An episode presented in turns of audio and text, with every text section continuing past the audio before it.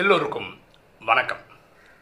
இன்னைக்கு நம்ம பார்க்கக்கூடிய subject ideas for successful married life சிறந்த திருமண வாழ்க்கைக்கான சில யோசனைகள். ஒரு கணவன் மனைவி கணவருக்கு வந்து எழுபத்தஞ்சு வயசாச்சு மனைவிக்கு எழுபது வயசாச்சு இந்த கணவருக்கு இருபத்தஞ்சு வயசு இருக்கும்போது கல்யாணம் ஆயிடுச்சு. அப்போ இவங்களுக்கு கல்யாணம் ஆகி ஐம்பது வருஷம் ஆயிடுச்சு. அவ்வளோ அந்யூன்யமாக இருந்திருக்காங்க. பெஸ்ட் கப்பிள் அப்படின்னு ஊரே பேசுகிற அளவுக்கு இருந்திருக்கிறாங்க. இவங்க கூட எந்த ஒரு சண்டை சச்சரவும் கிடையாது. இவங்களுக்குள்ள சீக்ரெட்னு ஒன்றும் கிடையாது. ஆனால் இந்த மனைவி அவங்களுடைய பீரோக்குள்ள ஒரு ஷூவோட பாக்ஸ் வச்சுருக்காங்க. அதுக்குள்ளே என்ன வச்சுருக்காங்கன்றது கணவருக்கு காமிச்சதே கிடையாது. கணவர் எப்பா பார்க்கும்போது இது என்னதுன்னு கேட்கும்போது இதை மட்டும் நீங்கள் தயவு செய்து எனக்கு கேட்காதீங்க.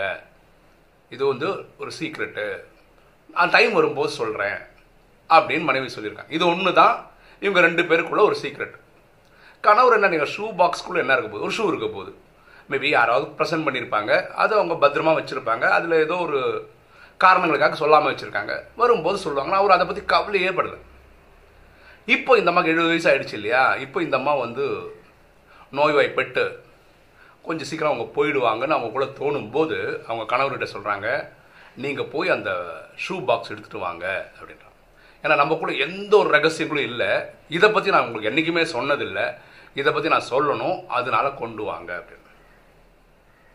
சரி கணவன் வந்து சரி இப்போ அவங்களே சொல்ல விருப்பப்படுறாங்களே தெரிஞ்சுக்கலான்னு போய் பீரோ திறந்து அந்த ஷூ பாக்ஸை கொண்டு வந்து வைக்கிறார். அது திறந்து பாருங்கன்னா திறந்து பார்க்குறாங்க திறந்து பார்த்தா அதில் ரெண்டு பொம்மை. இந்த நூல்லே கோத்து இது வரை பொம்மையெல்லாம் பண்ணுவாங்க பார்த்துருக்கீங்களே இந்த கிராஃப்ட் ஒர்க் அந்த மாதிரி செய்யப்பட்ட அழகான ரெண்டு பொம்மை இருக்குது அப்புறம் நிறைய காசு இருக்குது ரூபாய் நோட்டுகள் இருக்குது அதுக்கு இந்த பொம்மை என்னது அப்படின்னு. இல்லை நமக்கு கல்யாணம் ஆகும்போது என்னுடைய பாட்டி. அவங்களும் கல்யாணம் ஆகி ஐம்பது வருஷமாக அந்யூன்யமாக வாழ்ந்துருக்காங்க. எங்கள் தாத்தா கூட. அப்போ நான் கேட்டேன் ஒரு கல்யாண வாழ்க்கை தாம்பத்திய வாழ்க்கை வந்து சண்டை சச்சரவு இல்லாமல் இருக்கணும்னா ஏதாவது ஒரு டிப்ஸ் கொடுங்க பாட்டின்னு கேட்டேன்.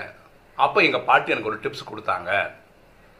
அந்த டிப்ஸ் என்னென்னா உங்களுக்குள்ள கணவன் மனைவிக்குள்ள யாருனாலையும் பிரச்சனை வந்திருந்து கோபம் வந்து உனக்கு வந்து ரொம்ப ஆக்ரோஷமாக வந்ததுன்னா உடனே கணவர் மேலே அந்த கோபத்தை காட்டுறதுக்கு பதிலாக நீ ஒரு பொம்மையை உட்காந்து பண்ணு. இந்த ஒரு கை கையில் செய்யக்கூடிய ஒரு பொம்மை செய்து வச்சுக்கோ. அப்போ உங்கள் கோபம் தணிஞ்சிரும். அதுக்கப்புறம் நீங்கள் சேர்ந்தே வாழ்வீங்க. சண்டை பெருசாகாது குடும்பத்தில் தகராறு வராது. அவர் சொல்லி இதுக்குள்ள ரெண்டு பொம்மை இருக்குது இதுக்கு என்ன அர்த்தம்? அப்படின்னு. நம்ம வாழ்க்கையில் நீங்கள் என் மேலே கோவப்பட்டு அப்புறம் எனக்கு உங்கள் மேலே கோபம் வந்த இன்சிடென்ட் இது வரைக்கும் ரெண்டே ரெண்டு சம்பவங்கள் தான் நடந்திருக்கு. அது இந்த ரெண்டு பொம்மையாக இருக்குது அப்படின்னு. அப்போ இவர் பெருமிதப்பட்டுக்கிறார். என்ன? கல்யாண வாழ்க்கை ஐம்பது வருஷம் இருக்குது இந்த ஐம்பது வருஷத்தில் அவங்க கோவப்படுற அளவுக்கு இவ கோவம் வந்து அவங்க கோவப்படுறாங்க இன்சிடென்ட் ரெண்டே ரெண்டு வாட்டி தான் நடந்திருக்கு. ஒரு திருமண வாழ்க்கையில் அதுவும் ஐம்பது வருஷம் வாழ்க்கையில் இது வந்து ரொம்ப கம்மியான இன்சிடெண்ட்டு பரவாயில்ல ரொம்ப சந்தோஷம். அப்போ அது நிறைய ரூபா நோட் இருக்குல்ல? இது என்னதுன்னு நீங்கள் கவுண்ட் பண்ணி பாருங்களேன் எவ்வளோ இருக்குன்னு. எனக்கும் தெரியலன்னு. பார்த்தா ninety five thousand US dollars இருக்குது பா நிறைய காசு இருக்கேன் இந்த காசு என்ன கணக்குன்னு இது வந்து எனக்கு உங்கள் மேலே கோபம் வரும்போது அந்த கோபத்தை அடக்கி நான் செய்த பொம்மை பண்ணேன். எங்கே அந்த பொம்மைலாம்? இந்த ஷூ பாக்ஸில் வைக்க முடியாதனால அதை விற்றுட்டேன் அந்த காசு ஆயிரம் தொண்ணூத்தஞ்சாயிரம் யூஎஸ் டாலராக இருக்குது அப்படின்றான். அவர் நினைக்கிறார் அப்போ நிறைய வாட்டி என்னதான் பெஸ்ட் கப்பலாக இருந்தாங்களும் கருத்து வேறுபாடு வரும். அந்த சந்தேகமே கிடையாது. அதை வெளிப்படுத்தணும்னு அவசியம் இல்லைல்ல. அதனால் நான் வந்து எங்கள் பாட்டி சொன்ன மாதிரி நான் பொம்மை பண்ணியிருந்தேன். அந்த பொம்மை இந்த ஷூ பாக்ஸ் எவ்வளோ வச்சுக்க முடியுமோ அவ்வளோதான் பண்ண முடியும். அதுக்கு மேலே வரும்போது நான் விற்றுருவேன் ஸோ எனக்கு உங்கள் மேலே நிறைய வாட்டி கோகல் வந்திருக்கு. ஆனால் அதை நான் பிரயோகப்படுத்தலை. உங்ககிட்ட காட்டலை.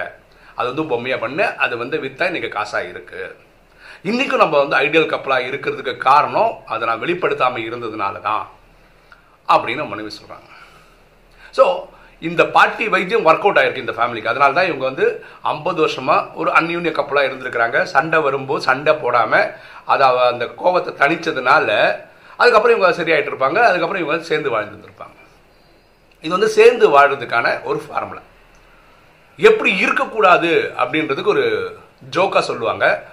அந்த ஜோக்கு சொல்கிறேன் பாருங்களேன். இது ஒரு கணவன் மனைவி. இவங்களுக்கு கல்யாணம் ஆகி ஐம்பது வருஷம் ஆச்சு ஊரை பொறுத்த வரைக்கும் இவங்க ரெண்டு பேரும் பயங்கர ஐடியல் கப்புள் அப்போது ஒரு தெரிஞ்சவர் ரிலேட்டிவ் கேட்குறாரு நீங்கள் எப்படி ஐம்பது வருஷமாக அந்யூன்யமாக இருக்கீங்க? உங்களுக்குள்ள சண்டை சச்சரவே வந்ததுன்னா வந்ததே இல்லைன்றார் அவர் குடும்ப தலைவர். எப்படின்னு நாங்கள் கல்யாணம் ஆகும்போது ஹனிமூன் சொல்லி ஒரு ஊருக்கு போயிருந்தோம். அங்கே ஹார்ஸ் ரைடிங் போயிருந்தோம். அப்போது மனைவி வந்து ஹார்ஸ் ரைடிங் ஏறுறதுக்காக குதிரை மேலே ஏறி ஓடும் போது என்ன ஆச்சுன்னா குதிரை வந்து ஓடுறதுக்கு மட்டும் டப்புன்னு கீழே விட்டாங்க நான் பின்னாடி இருந்து சிரிச்சிட்டேன். அந்த அம்மா என்ன பண்ணாங்கன்னா நேராக அந்த குதிரை கிட்டது இதான் உனக்கு ஃபஸ்ட் வார்னிங் அப்படின்ட்டாங்க. குதிரைக்கு என்ன புரிய போகுது? ஃபஸ்ட் வார்னிங்லாம் சொல்கிறாங்களேன்னு திருப்பி ஏறி உட்காந்து கொஞ்சம் தூரம் போது திருப்பி கீழே போட்டுச்சு கீழே வந்து தான் செகண்ட் வார்னிங் அப்படின்னாங்க. மூணாவது என்ன ஆச்சுன்னா இந்த மாதிரி கீழே போடும்போது துப்பாக்கி எடுத்து சுட்டுட்டாங்க. அந்த குதிரையை கொண்டுட்டாங்க இதை பார்க்கும்போது எனக்கு பயங்கர கோவம் வந்து எப்படி ஒரு ஒரு ஜீவனை கொல்லலாம்? இது எப்படி சரியாக இருக்க முடியும்னு சொல்கிறோம் கோவப்பட்டு இதெல்லாம் நீ பண்ணுறது சரியே கிடையாது. உனக்கு கோவத்தை கண்ட்ரோல் பண்ண முடியல நான் கோவப்பட்டு திட்டலாம் பாருங்க. அப்போ ஒய்ஃப் சொல்லலாம் இதான் உங்களுக்கு ஃபர்ஸ்ட் வார்னிங் அப்படின்றாங்க. இருந்தாலும் இப்படி பேசியிருக்க கூடாதுன்னா இதான் உங்களுக்கு ரெண்டாவது வார்னிங்னாங்க அதுக்கப்புறம் அவங்க துப்பாக்கியை பார்த்தாங்களா? அன்னைக்கு நான் அடங்கிட்டேன்.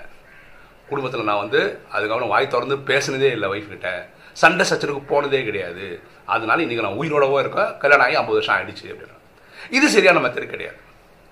ஒரு பயத்தினால ஒரு ப்ரெஷர்னால ஒருத்தர் கட்டுப்படுத்துறதுனால உங்கள் குடும்ப குடும்ப வாழ்க்கை அப்படியே ட்ராவல் பண்ணுறது வந்து அவ்வளோ சுவாரஸ்யமாக இருக்காது.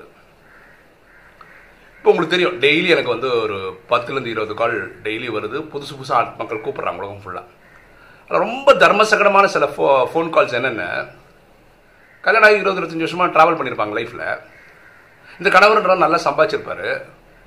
திடீர்னு ஒரு வாட்டி வேலை இல்லாமல் கொஞ்சம் கஷ்டப்படும் போது மனைவிகளை அப்படியே அவங்க அப்படியே விட்டுட்டு கிளம்பி போயிடுறாங்க. நான் எங்கள் அம்மா வீட்டுக்கு போயிடுறேன். நீங்கள் சம்பாதிக்கிறது வக்கல். எவ்வளோ? இருபது இருபத்தஞ்சு வருஷமாக சம்பாதிச்சு இவரால் சம்பாதிக்கிறது தான் குடும்பமே மூடி இருக்கு. இந்த மாதிரி குடும்பங்கள் கேட்கும்போது ரொம்ப கஷ்டமாக இருக்கு.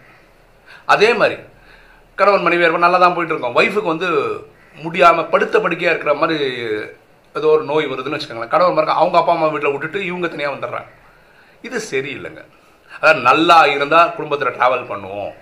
வாழ்க்கையில் வந்து பண தட்டுப்பாடு உடல் ஆரோக்கியத்தினால ஒரு பிரச்சனை அப்படின்னு வரும்போது பாதியில் விட்டுட்டு போகிறது அவ்வளோ கரெக்டாக இருக்காது. அது இல்லை திருமண வாழ்க்கை. திருமண வாழ்க்கைன்றது நல்லது கெட்டது எல்லா டைம்லும் கூட இருப்பேன்னு சொல்கிறது தான் திருமண வாழ்க்கையாக இருக்க முடியும். இந்த ஃபர்ஸ்ட் எக்ஸாம்பிள் வந்து சண்டை சச்சரவு வராமல் இருக்கிறதுக்கு தன்னை க- கோவத்தை கட்டுப்படுத்துறதுக்கு அந்த மாதிரி பொம்மை பண்ணி பண்ணதுனால இவங்களுக்குள்ள ஞாபகம் வச்சுக்கிற மாதிரி எந்த ஒரு பிரச்சனையும் இல்லவே இல்லை அவங்களுக்கு. அது ஒரு நல்ல வாழ்க்கையாக இருக்கும். ராஜயோகத்திலும் பரமாத்மா என்ன சொல்கிறாருன்னா இந்த அஞ்சு விகாரங்கள் தான் நம்மளை படுத்தி எடுக்குது. காமம் கோபம் அகங்காரம் பற்று பேராசை. இது நம்ம வழியாக ஒரு தவறு உண்டாக்கிடுச்சுன்னா அதை நீங்கள் கட்டுப்படுத்தணும்னா நீங்கள் உங்களுக்கே செல்ஃப் பனிஷ்மெண்ட் கொடுத்துருக்காங்கன்றார் அதுக்கு தண்டனையாக கொடுக்காம பண்ணுறதுக்கான என்ன? பெண்களை அந்த சாரியில் ஒரு முடிச்சு போட்டுக்கங்கன்றார்.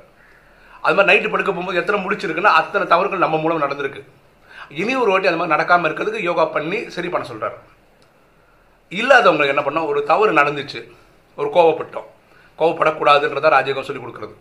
உடனே என்ன பண்ணுவோம்? கையில் இப்படி கிழிக்கணும்? அப்போ என்னன்னா அந்த இடம் செவந்துடும்ல நிறைய பேர் பார்த்துக்க என்ன கை செவந்திருக்குன்னு? அப்போ நம்ம கை செவக்கிற அளவுக்கு நம்ம கிள்ளிக்கணும் அப்படின்றாரு. இதெல்லாம் எதுக்கு சொல்கிறான்னா திரும்ப அந்த தவறு நடக்காமல் இருக்கிறதுக்கு பரமாத்மா சொல்லக்கூடிய விஷயம். ரொம்ப சிம்பிளாக சொன்னோம்னா திருமண வாழ்க்கை ஆஹா ஓஹோன்னு இருக்கணும்னா குடும்ப தலைவர் அவங்க மனைவி கிட்ட என்ன நடந்தாலும் சரி சண்டை சச்சரவு சரிம்மா சாரிம்மா அப்படின்னு சொல்லிக்க பழகணும். அதே மனைவிமார்கள் கணவர்மார்கள் கிட்ட சரிங்க சாரிங்க அப்படின்னு சொல்ல கற்றுக்கணும் இப்படி இருக்கிற குடும்பம் ஆஹா ஓஹோன்னு இருக்கும். ஓகே உங்களுக்கு இந்த வீடியோ பிடிச்சிருக்கும்னு நினைக்கிறேன். பிடிச்சா லைக் பண்ணுங்கள் சப்ஸ்கிரைப் பண்ணுங்கள் ஃப்ரெண்ட்ஸுக்கு சொல்லுங்கள் ஷேர் பண்ணுங்கள் கமெண்ட்ஸ் போடுங்க. தேங்க்யூ